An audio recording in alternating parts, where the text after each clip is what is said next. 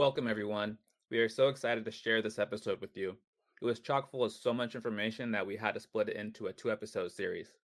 In part one, we introduced our wonderful guest, Dr. Suja Mathew, and reviewed some of the basics of food insecurity, including some of its psychological and physical impacts.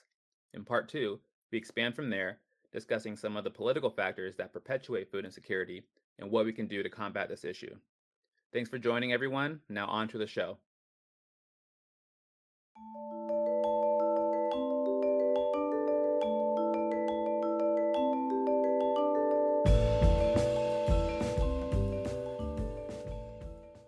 Welcome to The Day Shift, a podcast focusing on shifting the way we think and talk about diversity, equity, and inclusion in the medical field. I'm DJ Gaines, a current chief medical resident at the UCSD Internal Medicine Program and future academic hospitalist at the VA San Diego. And I am Ricardo Correa, a fellowship director for endocrinology, diabetes, and metabolism, and the director for diversity and graduate medical education for the University of Arizona College of Medicine, Phoenix, and we will be your co-hosts for this episode. Food insecurities affect mainly our underserved, underrepresented population. It is one of the components of social determinant of health that contribute to many chronic conditions of our patients. In all seriousness, this is an important topic that can have a huge impact on our patient well-being and our patient psychological health. So let's dive right into it. So tonight we want to welcome our guest who will be teaching us about this topic, Dr. Suja Mathew. Dr. Mathew is an internal medicine physician at Cook County Health and Hospital Systems, where she also serves as the chair of medicine. She previously served as the program director for the Cook County Internal Medicine Residency Program. She received her bachelor's degree in public policy from the University of Chicago and her medical degree at the Pritzker School of Medicine. She remained at University of Chicago to complete her residency in internal medicine. She is immediate past governor of the Illinois Northern Chapter of ACP and currently served on ACP's Board of Regents, along with a number of other national ACP committees. She has a strong interest in addressing food insecurities and is one of the co-chairs of Doctors for a Hunger-Free America, or DHFA, which engages physicians in activities that advance public policies and programs aimed at eradicating domestic hunger. Welcome to the program, Dr. Mathew. Maybe call me Suja. Oh, yes, definitely. Call me Suja. It's such a pleasure to be here with you. Thank you. Before we dive in, we love to get to know you a little bit better. So it is time for our A Step in Your Shoes segment, where our guest shares an element of the background or culture that has been important in their life. And we, as listeners, flex our muscles in the realms of cultural competence and humility. So, Dr. Mathew, is there a fact or something you'd like to share with the audience today? Yeah, thank you. That's such an interesting option for me this evening. I think so important in my life has been my culture is so focused on intergenerational relationships and cross-generational living. As an example, my own household, there are 3 generations in my household. We've had at times both my parent and my husband's parent in our house at the same time. Children, grandchildren, our aunts and uncles are very close, cousins. Second, third, fourth cousins are all cousins and like brothers and sisters. So I think that's been such an important part of my culture is how close and related our families are. And it definitely impacts decisions that we make. It's a focus away from sole independence to one of caring for our community across our family. I feel so identified with you. It's in my culture, it's the same. So the more, the merrier. So having a lot of people at home and sharing all of our experience with them, I think make us different and make us sometimes take better decisions and more mature. So thank you for sharing that, Suja. It's sometimes a sense of duty too, isn't it, Ricardo? I certainly feel a strong sense of duty towards my family members. My mother has been living with me since 1997 when my father passed, and I was only in my mid-20s at that time. That's a lot of duty, a lot of responsibility, but again, caring for one another. It's just such a closely intertwined relationship in our communities. Totally agree. Yeah. Well, thanks for sharing, Suja. Wow. I definitely have heard some patients share, I won't say disappointment, the way that American culture is so focused on independence and that you lose that family aspect in America and in some culture, in some parts of America. It's very interesting. Yeah.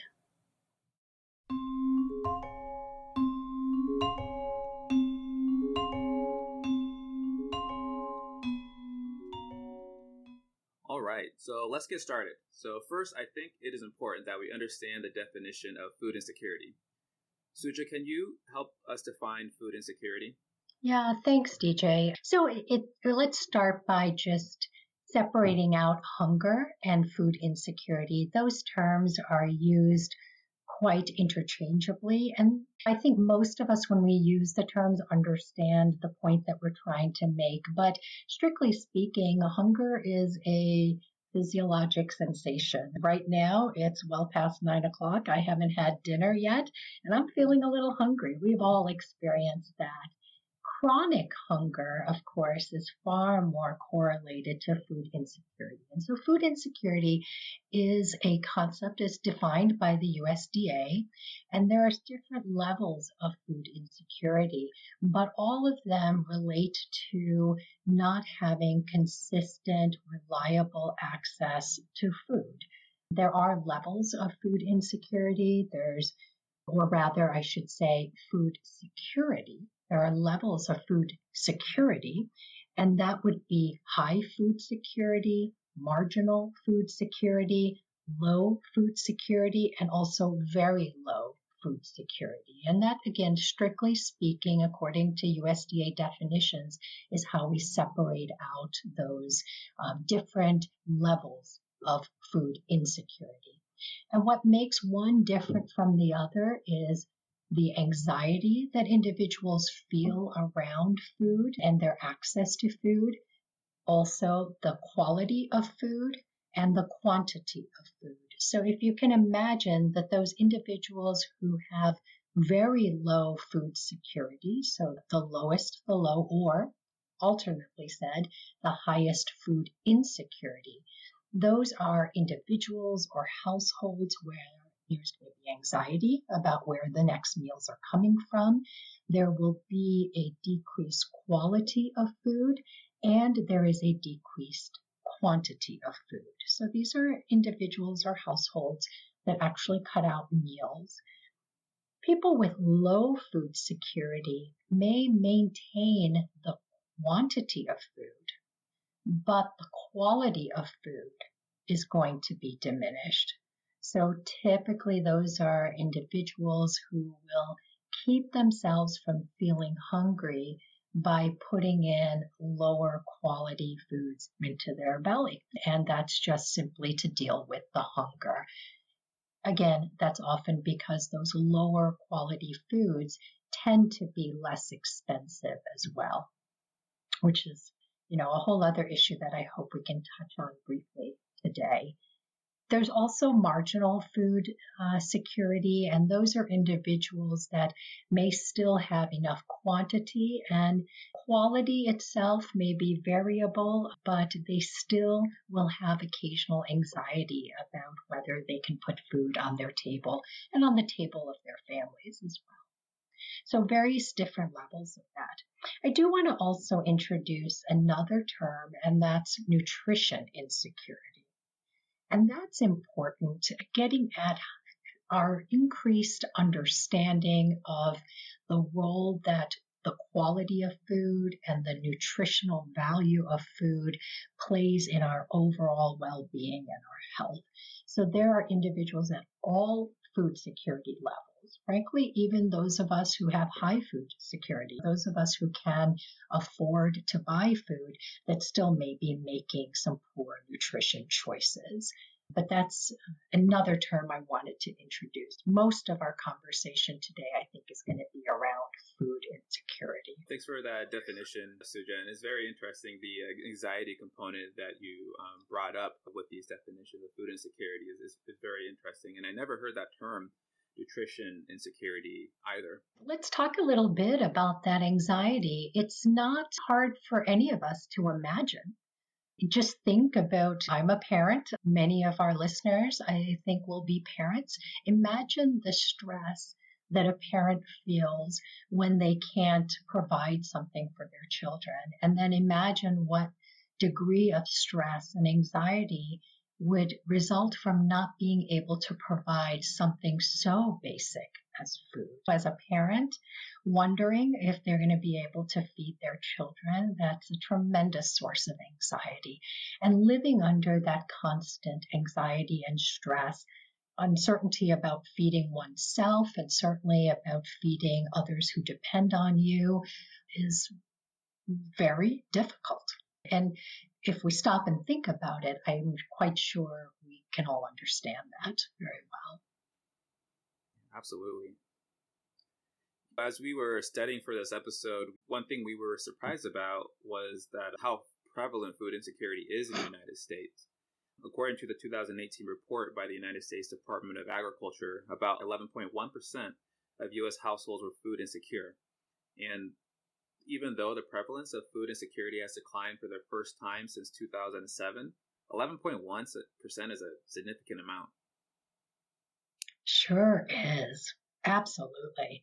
That's 1 in 10 on a good day, right? It's more than 1 in 10. And if you think about a group back when we were gathering together in larger groups, you go to the grocery store, you look around, that's 1 in 10 people may not be able to predict where their next meal is going to come from. Or you go to the park or you walk down the street, that's 1 in 10 people who may be going to bed hungry tonight. So it is startling, and it ought to be startling. It ought to evoke that kind of emotion from all of us. And having said that, DJ, what you pointed out is absolutely true. Some of the numbers that we saw in 2018 and actually into 2019 were the lowest food insecurity rates that we had seen in about a decade. So in 2019, there were about 35 million Americans who were food insecure. That's about 1 in 9 people. Among children, it's about 1 in 7 children that lived in a food insecure household. So in 2019, the rates were even, slightly better than the one that you reported for 2018. But still, that's a pretty unacceptable rate, if you ask me. Even at that time in 2019, it's also important to note the degree of disparities that existed across racial and ethnic lines around food insecurity. So a white, non-Hispanic person living in America is likely to be food insecure 1 out of 12. Okay, so 1 out of 12 white non-Hispanics would be food insecure. However, if you're Latino, your likelihood would be 1 out of 6. If you're Black, non-Hispanic, it's 1 out of 5. And if you're Native American, it's 1 out of 4. 25% of Native Americans in 2019, again, the best year we had in a very long time, were still food insecure. And then the pandemic hit. So that really made everything a whole lot worse. We went from about 35 million to an estimated over 50 million. We don't quite know the exact numbers at this point, as we're still early in the following year and we need to collect our data, but an estimated over 50 million Americans experienced food insecurity last year during the pandemic. And we spoke about the racial inequities that existed pre-pandemic. I'm sure our listeners are familiar with how COVID and not just the medical sort of disease aspects of COVID, but also the economic impact of COVID disproportionately affected some of our Black and Brown citizens of America. So that was definitely true during the pandemic, and its effect on food insecurity was felt as well. Yes, so something that you mentioned is so important about the difference that exists between racial minorities and food insecurity, and more flourished during the pandemic time that we saw increased rate. You mentioned probably 15 millions that we don't know how exactly the data, but that's very important. Something very important is the discrimination or racism for minority communities during the pandemic that just exacerbate all of the problems that we knew that exist in the past, but just were flourished during this time. One of them was food insecurity, not getting the good and correct food, as you mentioned, the term nutrition insecurity to the house because there was not enough money to bring. I want to ask you a question about what are the psychological and physical impact of food insecurity for children and adolescents? And later on, if you can talk about the same thing in adults. Yeah. Thanks, Ricardo. Yeah, absolutely. Food insecurity affected populations differently across the U.S. in the setting of the pandemic. And it has a lot to do with poverty and patterns of poverty across our people groups. And we see the effect of food insecurity in children and in adults, non-senior adults as well as senior adults. So to address your first question around children, it's really both physiologic and psychologic effects of food insecurity. So what we know, and the research is rather clear, that when children are food insecure, they experience more behavioral problems, difficulty in learning, and so they tend to be slower in educational advancement. They experience more depression. When children are experiencing more depression, they're experiencing more anxiety as well. They're experiencing more aggressive behavior.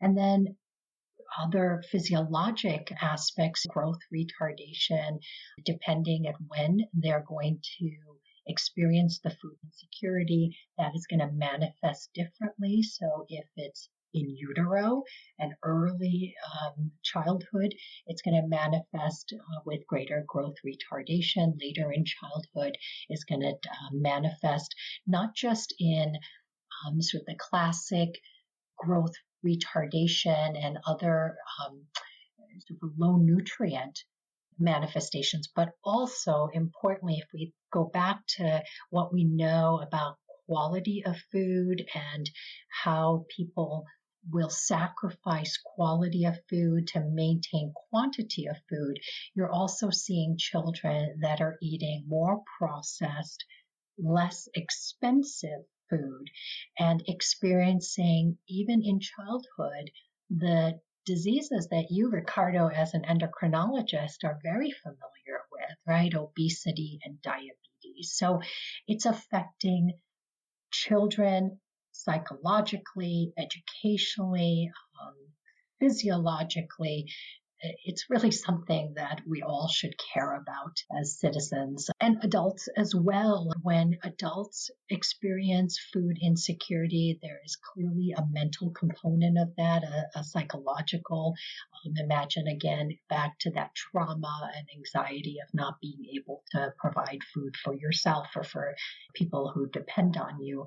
That's definitely there. So greater anxiety, greater depression. And there's a correlation between food insecurity and diet-related illnesses. So diet-related illnesses, the greatest, collectively, the greatest reason for morbidity, mortality, and expenditure, health expenditure here in the U.S. So diabetes, heart disease, hypertension, certain cancers, certainly obesity, all correlate with food insecurity. So for some folks, it's hard to imagine that hungry people are also obese people. But in fact, it's two sides of the same coin, and it gets back to this idea that quantity can be maintained when quality, although quality may be sacrificed. The prevalences of obesity in childhood has been increasing exponentially in the last 30 years. And one of the reasons is that we always think that obesity is a disease of the rich. First, in developing countries, obesity is a disease of the poor, because are the ones that cannot buy the good, as you mentioned, the good quality food, but they have to buy food that will make them happier, that is high carbohydrate food, and they will be a little bit full for the rest of the day. So that's so important to take into account when we talk about nutrition and food insecurity. You know, Ricardo, I recently heard a statistic that actually malnourishment, meaning not enough food. So what we're seeing across the world is this shift towards problems of obesity. With these poor quality foods, oftentimes these are the ones that are most often advertised in these communities. And I noticed this in, you know, certain communities that you don't have like a Whole Foods or a place that necessarily sells nutritious food at a cheap price. Sometimes there'll be several gas stations, you know, in the area, several fast food restaurants as well. So I can imagine that's something that's contributing as, you know, to this problem. Oh, absolutely. So food deserts, DJ, that's the term that's been used to describe certain areas of our both urban areas and rural areas where it's difficult to get healthy, nutritious food, particularly fresh produce. So it's definitely a problem in certain communities, within that community itself, and even transportation options to get out of that community and get to retailers that would sell that. It's limited, and it makes it, there are just so many dynamics at play there. But absolutely, it's even if an individual wants to eat healthy, if they know how to eat healthy, if they have the education to know what is healthy, and they have the desire to actually eat those healthy, let's say, produces. The best example of eating fresh produce as a healthy, nutritious alternative, it's very difficult to access in certain communities. If you're limited in what's in your community, if you're limited in terms of transportation to get to a place that will sell that to you. Yeah. And then, of course, if you can afford it, because many of those healthful foods are simply more expensive than these high-carb processed foods that also have a much longer shelf life. So it seems like a more economically wise decision to buy the poorer quality food.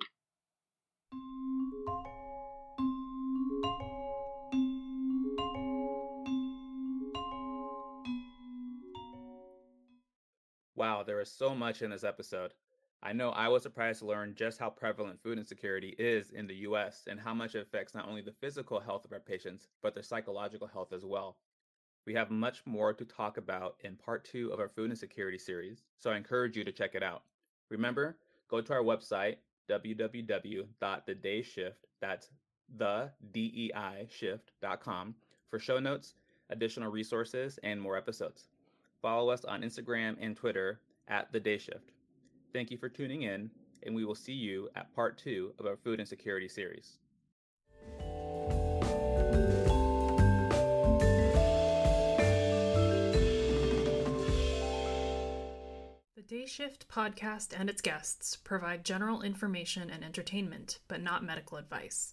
Before making any changes to your medical treatment or execution of your treatment plan, please consult with your doctor or personal medical team. Reference to any specific product or entity does not constitute an endorsement or recommendation by the Day Shift.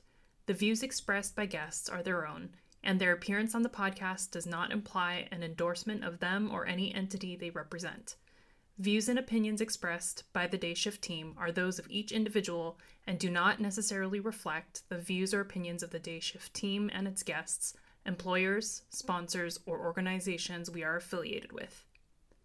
The Day Shift podcast is proudly sponsored by the American College of Physicians, Southern California Region 3 Chapter. Our theme music is brought to you by Chris Dingman. Learn more at www.chrisdingman.com.